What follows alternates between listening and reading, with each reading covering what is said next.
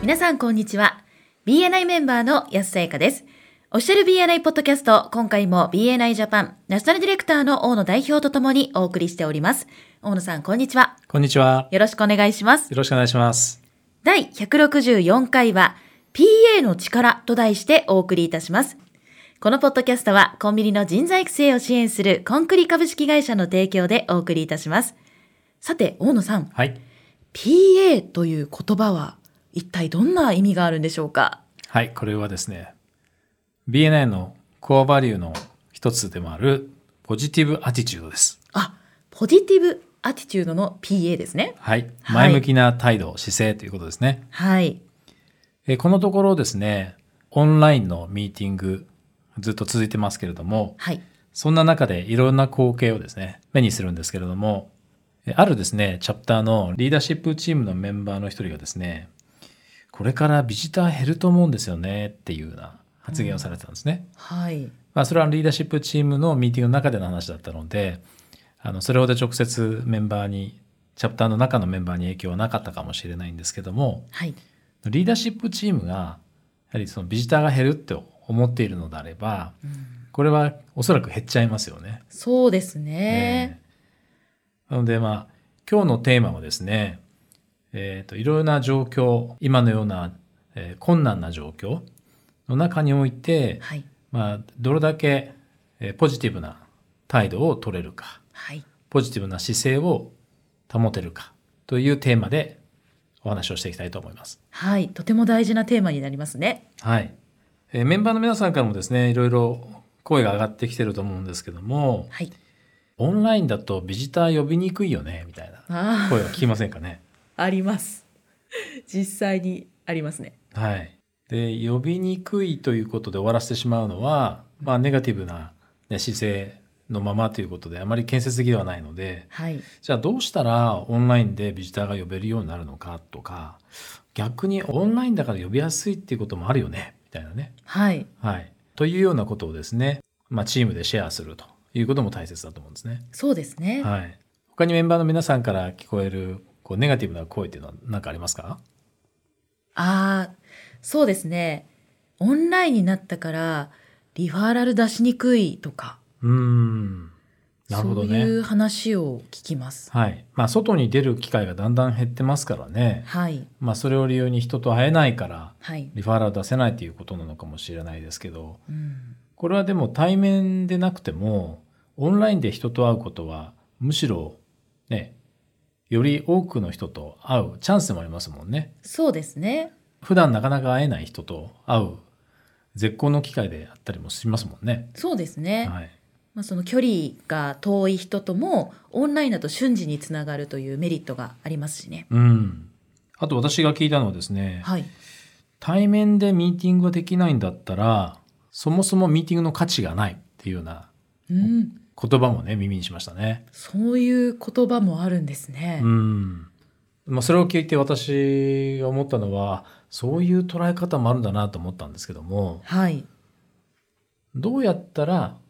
オンラインミーティングでメンバーである自分たちそしてそこに参加してくれるビジターの人たちにとって価値をもたらすことができるかっていうねはい。前向きに考えるっていうことが大切だとやっぱり思うんですよね。はい。そうですね。で今日あのせっかくなのでですね、はい。えー BNI の日本のですね統計を少しご紹介しておこうと思うんですけどはい。例えば3月、えーオンラインミーティングに切り替わって1ヶ月間のですね、はい。えー数字なんですけどもリファーラルを見る限りにおいてはですね、はい、結構やっぱり交わされてますねお3月では5万6517件おーはい、これはですねメンバー1人当たりミーティング1回当たりの平均で2件2.0それはなんか出てますよね結構そうですね数がはいはいでこれをですね昨年2019年のですね同じ3月1ヶ月で比べてみるとはい件数自体は去年の方が若干多かったんです6万4,000件ちょっとあるんですねはい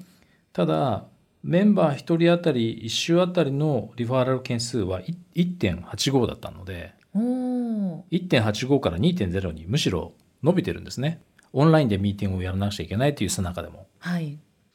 なので、リファーラル自体は、むしろより件数が出せているっていう実績が出てるわけですよね。そうですね。はい。あと、新しいメンバーをですね、お迎えしたあの人数を見てみると、はい。えー248名の方が3月に入会されています。 2020年の3月で。そうですね。ああ。はい。そのうちただ2つチャプターがですね、発足しているので、はい。この発足したチャプターのメンバー数を除くと167名うーん。なので既存のチャプターに新しいメンバーを167名お迎えすることができているということですね、この3月だけではい。この間に何人ぐらいのビジターさんが BNI のチャプターミーティングに参加してくださったかというとはい。 1254名ですのではい。そうすると13%おお。はい、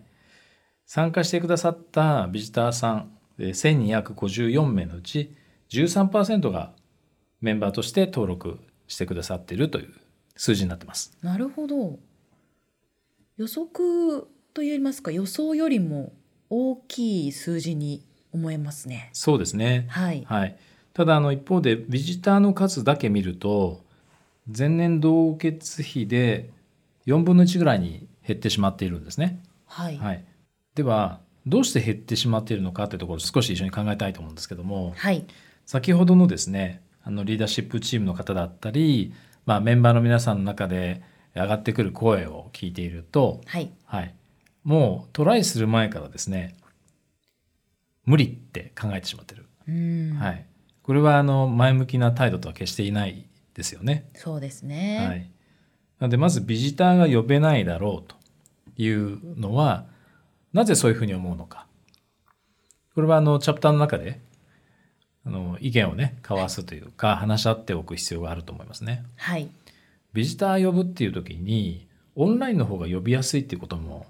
あるじゃないですか。そうですね。はい、まあそれこそ距離の問題がまずなくなるので、はい、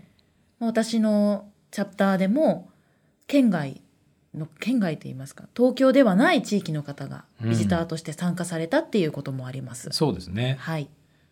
なので例えば東京のチャプターであっても大阪の、ね、ビジターさん参加していただいてもいいわけですよね。はい、そうですね。まあ確かに大阪から通って毎週通ってえメンバーになるということは考えにくいかもしれないですけれどもはい。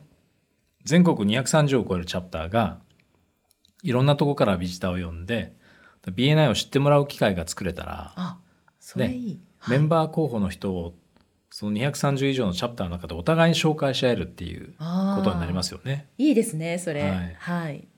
あと一つですねあのメンバーさんのシェアストーリーをですねご紹介させていただきたいんですけどもはい。先日あるチャプターのですねオンラインのミーティングに参加させていただいてたんですよはい。でもうミーティングがですね終わる直前ぐらいにちょっと一言ぜひシェアさせてほしいということではい。話されてたんですけれども、はい。その方まだそうですねメンバーになって6週間ぐらういんだったんですね、はい。なので、えーとメンバーになって12回は対面でのミーティングをご経験されてるんですけどはい。その後はもうずっとオンラインでのミーティングしか経験されてないんですよはい。だからもうオンラインのミーティングがもう BNI みたいなそんな感覚でさえあるというふうにおっしゃってましたけども、はい。えーその方がですねやっぱり入ってすごく本当に良かったと思ってますと。おお。はい、でこういうで世界中が困難に直面しているような状況の中でこのチャプターのメンバーの皆さんが前向きにお互いを助け合ってしかも楽しみながらうんこう前に進んでいる様子を見て本当に入ってよかったなって思うんですっていうふうにシェアされてたんですよね。えー。素敵。はい、はい。でまさにそこですよねやっぱり前向きな態度で、まあ、関わり続けるえ行動をするっていうことで、まあ、困難の状況をマイナスにしないみたいな、はい。はい、プラスにしてしまうような力も秘めていると思うんですよね。そうですね。はい、であるやはりその困っているメンバーをどうやって助けようかっていう話がされていて結局そのチャプターではですねはい。例えばあの旅行の方とかうん飲食の方とかやっぱり困っていらっしゃるメンバーの方々がいらっしゃったんですけども、はい。えー何困ってるってやっぱりキャッシュフローだと思うんですよ。そうですね。はい、なので例えば旅行券だとか、うんまあ、飲食券だとかうんうんを出してもらってそれをメンバーが購入するというような形で、あーはい、かなり、えーと集まってはいでそのメンバーの方々はだいぶ助かったという話をねやっぱシェアされてましたね。はい素晴らしい助け合いですねそうすですねはいでそういったあのお互いが寄り添い合って、まあ、困難を乗り越えていくはいでポジティブに楽しみながらっていうところが大切なポイントじゃないですかね。そうですねその方がやっぱオンラインミーティングだからこその盛り上がりを見せられるんじゃないかなとも思いますね、なのでこういう時だからこそ例えばチャプターの中での自分の発言とかはいあるいはご自身が経営されている会社の中での社長としての自分の発言だとかはいあるいは発信ですよねはいここはいより一層気をつけなくてはいけないと思うんですよはいだからできるだけポジティブに励ますとか、まあ、鼓舞するとか、えそういったですねモチベーションにつながるような声かけっていうのはすごく大切かなというふうに思いますよね。そうですねはい、はいではそろそろ終わりに近づいてまいりましたが大野さんからメンバーの皆さんへメッセージはありますかはい、今日はですねリスナーの皆さんにですねぜひやっていただきたい、えー行動があるんですけども、はいはい、こんなさなかですから1日にですね3人の、えーお知り合いというか、まあ、お友達でいいと思うんですね。はいもちろんお仕事上のお付き合いのある方、えー恋にしてる方でもいいと思うんですけども、1日3人に電話をして、おはい、どうですか頑張ってらっしゃいますかお元気ですかみたいなね。はいあの、そんな簡単な電話でいいと思うので、はいやっぱりこういう時だからこそ、まあ、つながるっていうことが大切だし、うん何かその人が困っているようであれば、例えば、チャプターのね、誰かを紹介してお役に立てたりとか、はいすることもあるかと思うんですよね。そうですねはい、なのでこういう時だからこそ困ってる人あるいは自分がその目の前の人のどんなお役に立てるかっていう視点で「How can I help you?」をですね、まあ、実践するそれがギバーズゲインにつながって、まあ、結果としてリファーラルとか、まあ、ビジターとしてえチャプターへの貢献にもつながると思うんですね。はいはい、ぜひその1日3人電話をしてみていただきたいと思います。はい。私も一日三人やってみたいと思います。はありい、